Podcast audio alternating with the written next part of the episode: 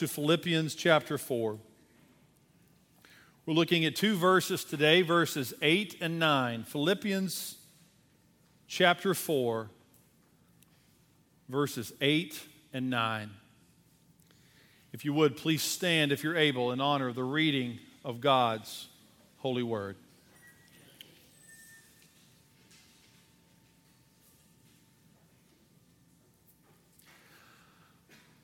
Finally, brothers, whatever is true, whatever is honorable, whatever is just, whatever is pure, whatever is lovely, whatever is commendable, if there is any excellence, if there is anything worthy of praise, think about these things.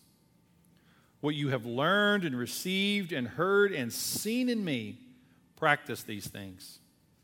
And the God of peace will be with you. Pray with me, please. Father, this is your word.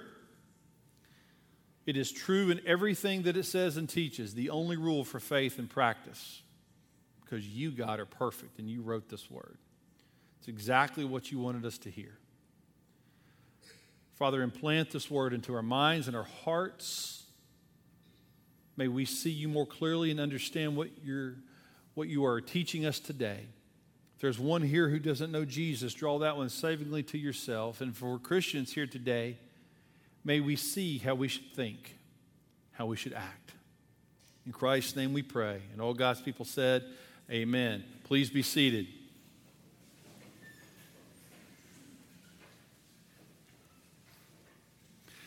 As I was preparing to preach this sermon to you today, a thought crossed my mind, and I wanted to share this thought with you before we even start into this sermon.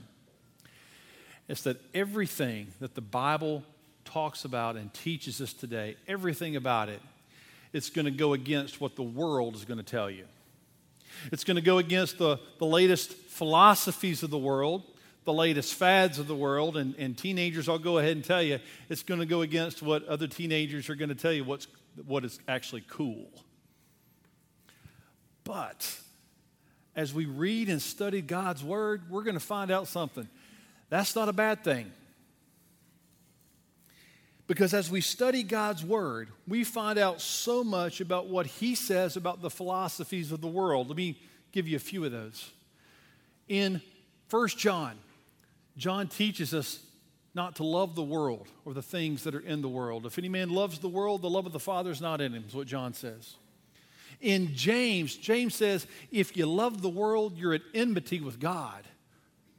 In Galatians, Paul says this if I tried to please man and if I tried to please God, I can't do that.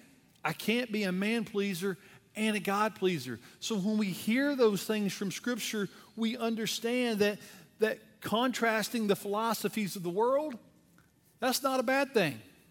That's actually a good thing. Well, so you might be asking, Adam, what is it then? What, what is this topic? What is Paul talking about today that's going to clash with the world's philosophies? Well, the topic is simply this it's one of thinking. And not just thinking, but how to think and what to think about.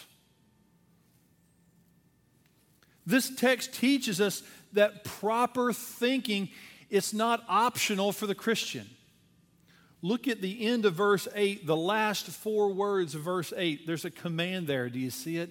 Think about these things that the Bible is coming to all of us today as believers in the Lord Jesus Christ, and Scripture is teaching us how to think and what to think about. And there's a command think about these things. Beloved, we're talking about the spiritual discipline of the mind. There's a word picture behind this phrase, think about. It's that of evaluating, it's that of considering and, and calculating. It's a spiritual discipline of the mind because we learn as we read the pages of Scripture, specifically Proverbs, we learn that our lives are a product of our thoughts. And we're going to learn even later in this text that whatever we put into our minds, it's going to come out somewhere in our lives. Therefore, God teaches us today how to think and what to think about. He says, Think on these things. And what I want you to see and know is that this command, this verse 8 especially, it's in such sharp contrast to what the world and the philosophies of the world are going to tell you. And here's what I mean by that. You see, instead of asking, eh, the, the world doesn't ask the question, is it true? Doesn't ask that question anymore. It comes up with different philosophies, different methodologies. One of them is this emotionalism. Instead of saying what is true, it's going to say, how do you feel about that? One of them's pragmatism. It's not going to ask what is true, it's going to say, does it work? If it works, do it. Another one is postmodernism, which is going to not even bother with truth at all. Truth doesn't even exist. It's going to say, Does it work for me? How does it make you feel? Does it work? Does it work for me? This is the philosophy of the world, and in the face of that, Scripture comes to us today and it teaches us how to think. And it teaches us how to think in a godly way. And the Bible says our thinking, it needs to be governed by the Holy Spirit of God. A God who himself is truth. Jesus says, I am the way and the truth. And God reveals to us today objective, clear truth and that truth is found in the pages of Scripture. Our first point today, I want you to see this. What is godly thinking? Verse 8 answers this question What is godly thinking? Look back with me at verse 8, if you would. Paul says, Finally, brothers, whatever is true, whatever is honorable, whatever is just, whatever is pure, whatever is lovely, whatever is commendable. If there is any excellence, if there is anything worthy of praise, think about these things. Let's walk through this verse, word by word, phrase by phrase. What is godly thinking? The first thing, the first answer to that is whatever is true. Whatever is true. What is truth? I'm not the first person to ask that question, am I? Philosophers all over the ages have asked that question, and who asked it in the Bible? Pilate did. He said, What is truth? And when he asked that question, he didn't even realize that standing right in front of him was the way, the truth, and the life. It was right in front of him, but he didn't even know it. Well, how are we supposed to know truth? I will tell you that the only way we can know truth is that if truth is revealed to us by the truth giver, the one who knows everything about everything. When the God of truth, the truth giver, reveals truth to us, we can know truth. And the good news, beloved, for you and for me today is this God's done that. The truth giver has imparted to you and to me inerrant and infallible truth. It's right here in the Word of God. You see, one of the most important things for us as Christians to know and to have is a proper theology and doctrine about God's Word. Because it is truth in a world that is filled with lies. Here's what the Bible says about itself it says to us in 2 Timothy that all scripture is what? God breathed, flowing out of the lungs of God. It's useful for teaching, rebuking, correcting, and training in righteousness. It's exactly what God wanted you to hear. God is speaking to us clearly through the Word of God. We know the verse in Isaiah chapter 40 the grass will wither, the flowers will fall, but the Word of God will stand forever. Peter reminds us in 2 Peter 1:21 that even the prophets when they spoke and when they wrote, that that didn't originate in that prophet himself. It originated in God. And God used these men, He carried them along by His Holy Spirit to give us the perfect Word of God. Jesus, even in John 17, says, Father, sanctify them by your truth. Your Word is truth. Psalm 19 says that the judgments of the Lord are true. Psalm 119 says the commandments of the Lord are truth. When Paul talks about the armor of God in Ephesians 6, he says that Christians need to gird their loins with what? The belt of truth. Truth is characteristic of God. And I'll tell you this that God is the best witness concerning himself. Think about that. If you want to know about God, What's the best way for you to know that truth? It's for God Himself to reveal that truth to you. God is the best witness concerning Himself. One commentator said it this way By God alone can God be known. That's the doctrine of Scripture right there. God is teaching us objective, concrete truth in His Word. What better source could we have in order to find out truth about God than to hear from God Himself through His Word? This is the biblical way to find truth. Now, again, this world disagrees with us, doesn't it? Emotionalism says, no, truth is if you feel good or not. Pragmatism, it says truth is, is what works. Postmodernism says we're not even going to talk about truth, it's whatever's best for you. That's what the world says. And in the face of all of that, God says, No, if you're asking what truth is, ask, is it according to my word? Is it according to Scripture? The Word of God is the only infallible rule for faith and life. So we're thinking about thinking, right? We're talking about thinking. if you're asking the question, are my thoughts true? The question is, are my thoughts in line with the truth of God's word? That's true thinking. Now, you're going to find a theme here in this sermon that so many of these points are going to come back to teach us about the importance of Scripture the doctrine of the Word of God because truth is found only in the Word of God. So many of these other things is going to point you to the same place. But the first point is thinking that is true. What's the second phrase in the, in the verse? Whatever is honorable. The word picture behind honorable is that which is dignified, respectable, and noble. So if you're asking the question, what is honorable? Or my thoughts honorable? Really ask the question, are my thoughts considered respectable to God? Again, the problem comes that, is that we, we live in this fallen world, and, and this world has taken respectable thoughts that God would give you and has turned it upside down, flipped it on its head, and it now says that respectable things in God's eyes are actually not respectable at all.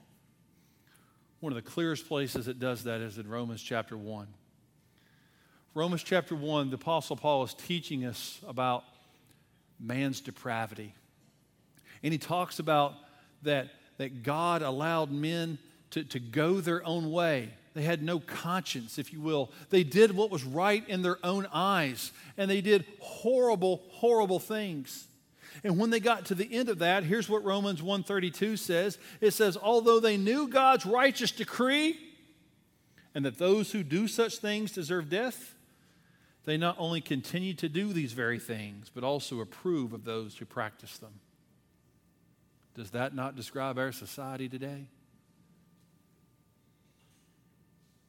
Taking what God has called respectable, flipped it on its head and now what the world calls respectable, which is actually a disgrace in God's sight, this world approves of those things and puts them on display. One commentator said it this way the, This is the most extreme form of wickedness, when a sinner's most wretched conduct before God is the highest point of self exaltation. But what's interesting about Philippians is that Paul, he'd already run into this problem. Do you remember it? It was one chapter ago. If you have your Bibles in your hand, just turn one page back and look at chapter 3, verse 19. Paul was talking about sensuality chapter 3, verse 19 says this about those who are sensual. It says, Their end is destruction, their God is their belly, and they glory in their shame with minds set on earthly things. Where were their minds? Where were their thoughts? On earthly things. And when that happened, they gloried in their shame.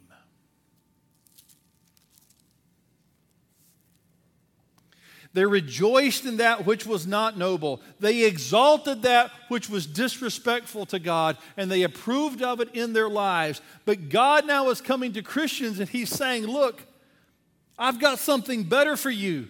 I've got something greater for you to think about. That's not what I have for you, that, that sensuality. My thinking will be noble, honorable, respectful, and it will be respectful according to my holy word.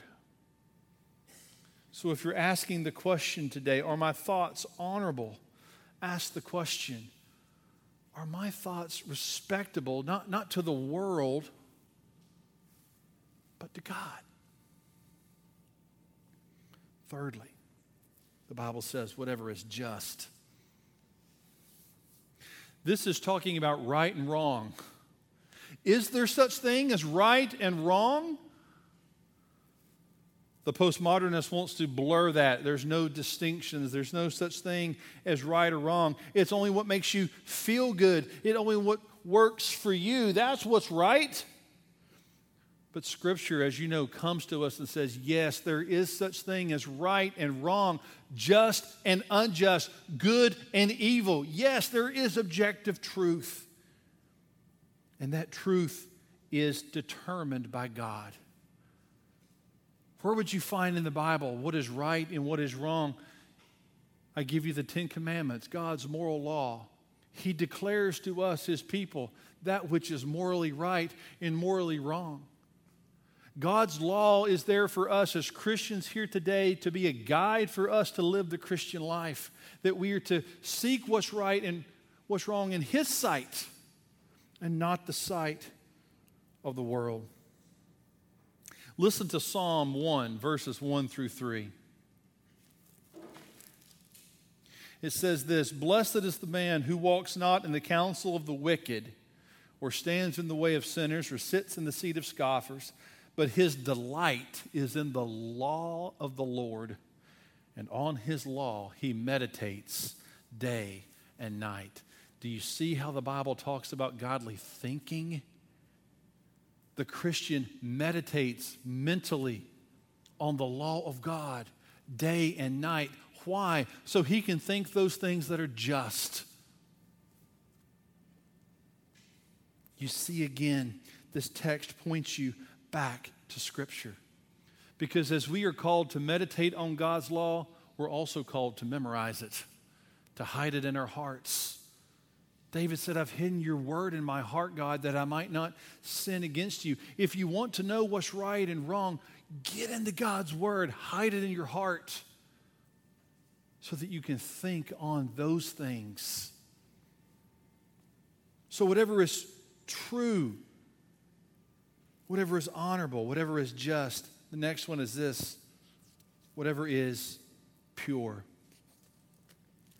The word picture behind purity is that which is clean, undefiled, something that's kept from sin.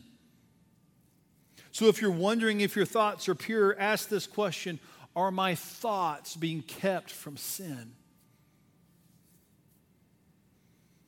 We all know that sin so easily entangles us. But not only that, in this world, we're encouraged to indulge in it, aren't we? Moses was encouraged to indulge in this in the sin for a season in the pleasures of sin for a season, is what Hebrews said. But he didn't do it. We have enemies. We learned them last week the world, the flesh, the devil. They want us to let ourselves go, throw ourselves out there for the pleasures of sin for a season, but we see the end from the beginning. If we're wise in the scriptures, we see that that will only destroy our, our minds, our hearts, our souls, even in a place called hell. But God desires that we remain pure. Why? Because He's pure the book of Leviticus, maybe one of the toughest books in the Bible to read and, and, and stay in tune with it. A lot of people start that year long Bible reading. They get through Genesis, they get to Leviticus, oh, this is hard. Say, what's the point of all of this stuff in Leviticus? Let me summarize it in one sentence. You ready? Be holy because God's holy. That's the point of Leviticus. Peter picks it up in the New Testament, repeats it Be holy because I'm holy. Now, I'm your pastor, and I'm going to stand here and I'm going to proclaim God's word to you. I'm going to proclaim to you, think pure thoughts. But is that the ultimate reason you should do that? No. The reason you should be holy is because your God is holy. The reason you should desire to have pure thoughts is because your God is pure. And He is your creator. And as his image bearer, as the one who's being conformed to the image of Jesus Christ. He is molding and shaping all of us to be holy. Why? Because He's holy. He is holy. That is the answer to the question. So if you're wondering, are my thoughts pure? You're asking the question, are my thoughts being kept from sin? Is it being holy in God's sight? These last two, lovely and commendable. Let's look at them together because the Bible says this. If they're, it says, whatever is lovely, whatever is commendable. The word picture behind lovely is that which is admirable, pleasing, something that evokes love. The word picture behind commendable is that which is highly regarded, well thought of, something that is appealing, but again, not appealing to the world, not well thought of by the world, but well thought of by God. These are topics, beloved, that this world will not teach you. So at this point, I ask everybody, step back with me and let's see something about lordship. Because this text, it doesn't have the word Lord in it, but it's talking about the lordship of Jesus Christ. Because right now, you're going to have a philosophy of the world, whether it's emotionalism, pragmatism, postmodernism, or some other nonsense. And you're going to have that which the Bible teaches you. And you're going to be persuaded and, and pushed and pulled by this over here. But God is calling you to live under His lordship, to be under His rule and reign. So we step back and ask the question who sits on the throne of our hearts? Who is Lord of our lives. Because if we go make a list of what's lovely and what's commendable based on the world, we're going to get a list, aren't we? But if we go make a list about what's lovely and commendable to the holy God, we're going to get a completely different list. And God is calling all of us as His people to understand that it's His way, that we need to be, submit to the Lordship of the Lord Jesus Christ, follow hard after Him because He is telling us what is best for us anyway. He knows this world will only bring us down, will only be bad for us. And it teaches us to really start seeing the ends from the beginning. Because I will tell you, and teenagers, listen up here. The world is going to look like a, a great place the way of the world is going to be seem like the cool way to go, the fun way to go. Everybody's doing it, but God has called you to swim upstream because wide is this gate and narrow is this gate, and He has called you to swim upstream, following hard after Christ, having your affections not on the world but on the things of God. And this, beloved, is biblical truth. If you're asking the question, what is lovely? What is admirable? You're asking, are my thoughts pleasing to God? Are they highly regarded by God? –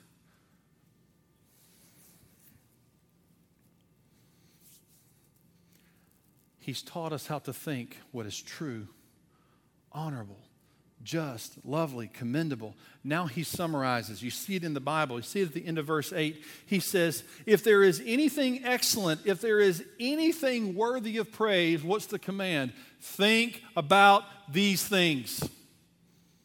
We see godly thinking. It's not an option, it's a command, it's an imperative in the text. Think about these things. But he's not done.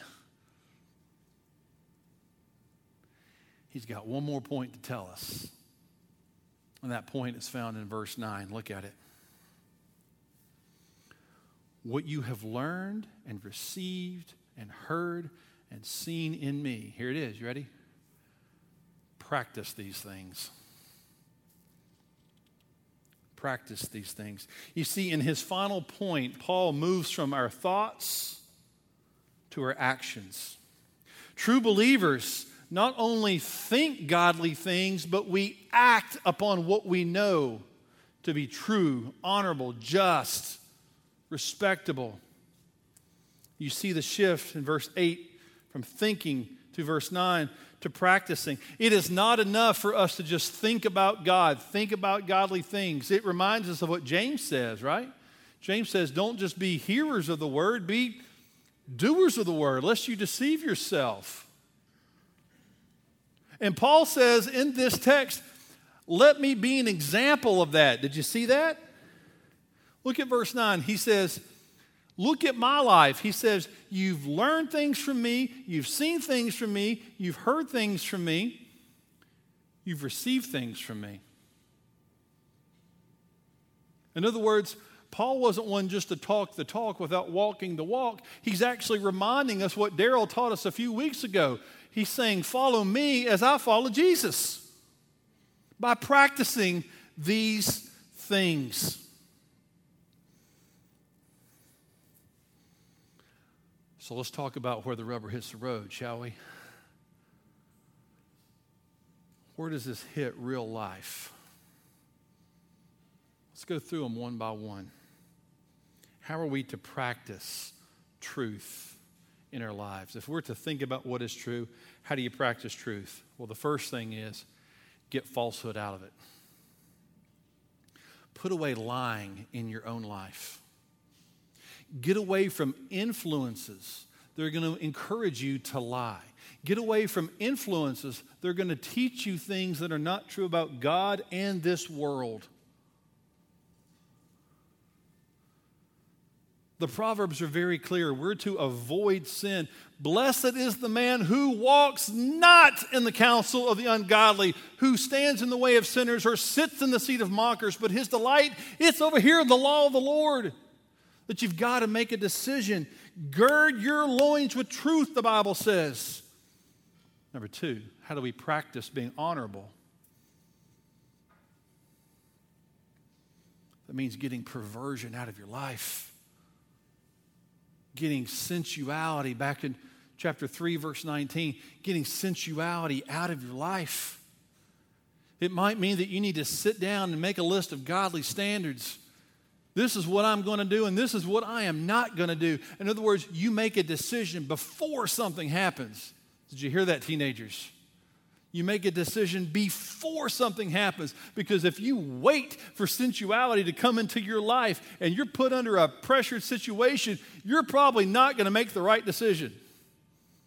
So go ahead and make it now. Get in the Word, learn what's honoring to God, practice those things. Number three, how do we be just in practice?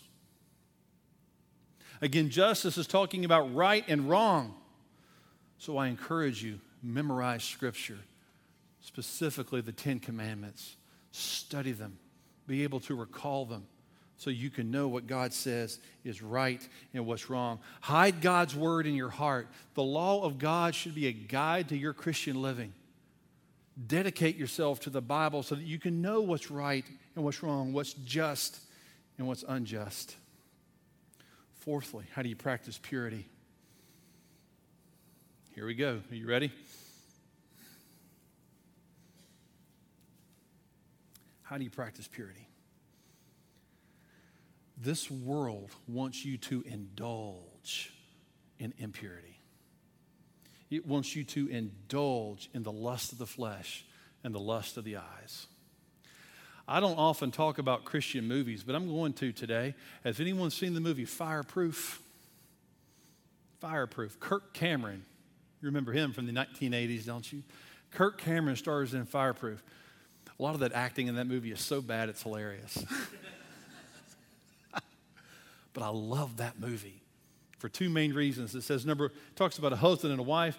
The two main points of that movie is you need Jesus for a successful marriage and you also need to forgive each other. It's the two main points of that movie. But let me if you haven't seen that movie, let me let me tell you the context and I'm going to talk about one point in that movie. You have a man and a woman. Uh, Kirk Cameron's the man. They're, they're, they're married, but they're not Christians and they're headed for divorce. And each one of them is pretty selfish. But Kirk Cameron's dad was a Christian. He challenged his son to, to this love dare. And it got him involved in, in doing things for the interest of his wife. And he didn't want to do it at the beginning, he was reluctant to do any of it. And in the middle of that movie, his father comes and shares the gospel with him about Jesus. And God gets a hold of his life, and, and Kirk Cameron becomes a Christian. And one of the things that he had struggled with before he had become a believer was sitting in front of that computer and looking at immorality and looking at impurity. But now he had come to know the Lord Jesus Christ as his Savior, but he found himself sitting in his home by himself in front of the computer, doing his work. And what happens? Something pops up on the computer. Click this image, you can see all the impurity you want. And there was a moment there in that movie where he had to make a decision.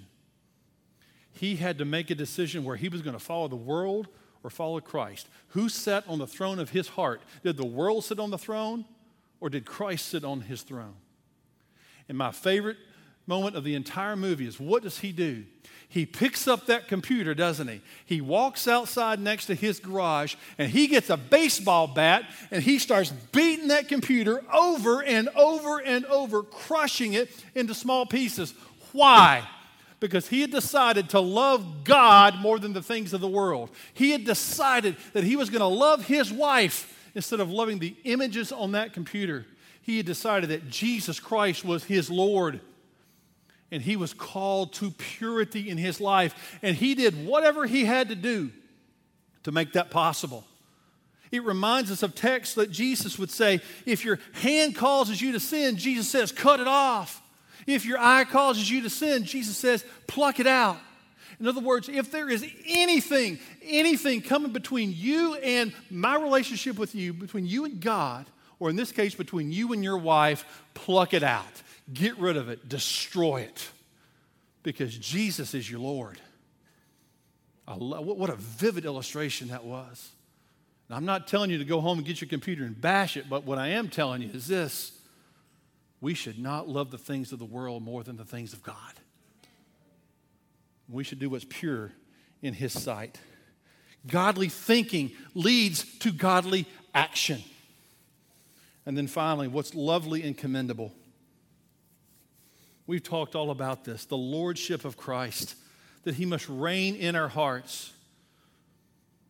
Understanding that what we put in our minds is going to come out in our lives. Who sits on the throne of your heart? As we close today, I want you to see the last phrase of verse 9. It's Paul's conclusion. He says this, and the God of peace will be with you. You notice the last two sermons have ended in peace. Last week it was anxiety, prayer, the peace of God passes all understanding, right? Will guard your heart and mind. Today we have godly thinking, godly action, and now the God of peace will dwell with you. Isn't it amazing that God doesn't just give you his peace, but he actually dwells with you? That he is Emmanuel.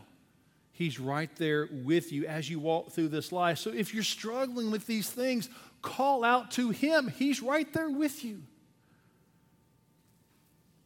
And ask these questions of yourself even today. What are you thinking about? What's on your mind? Is it things that are true, commendable, honorable, just, pure, and lovely? Are you putting the right things in your mind? Are you keeping the wrong things out of your mind? And then are you putting that into practice? I'll leave you with one verse. It's the last verse of Psalm 19. And it's a verse I encourage every one of you to pray at the beginning of every day. If you're driving to work, moms and dads, if you're driving your kids to school, talk to them about this as they're sitting in the back seat. Psalm 19:14, because in that one verse it does talk about our actions and our thoughts. Here's what it says. May the words of my mouth and the meditation of my heart be pleasing and acceptable in thy sight, O Lord, my rock and my redeemer. May the meditation of my heart, the things I ponder mentally and, and hold to emotionally, may the words of my mouth, what I say to others, may it be acceptable and pleasing in thy sight, not the world's sight, in thy sight, O Lord, my rock and my redeemer. Let's pray together. Father in heaven, what a challenge this text is. Because as we contemplate this, we find that, Lord, we oftentimes allow ungodly thinking to dominate our, our, our thoughts, and that leads to ungodly action. Yet you have taught us that our minds should be trained and informed by your word. May we really understand the lordship of Christ. You don't only want to rule our actions, you want to rule our thoughts. And you do that because we belong to you. We're not our own, we're bought with a price. Let us glorify you in our bodies, in our thoughts, because they're yours. Help us today, O oh God, even to be obedient to all of your commands, especially your thinking. In Christ's name we pray. Amen.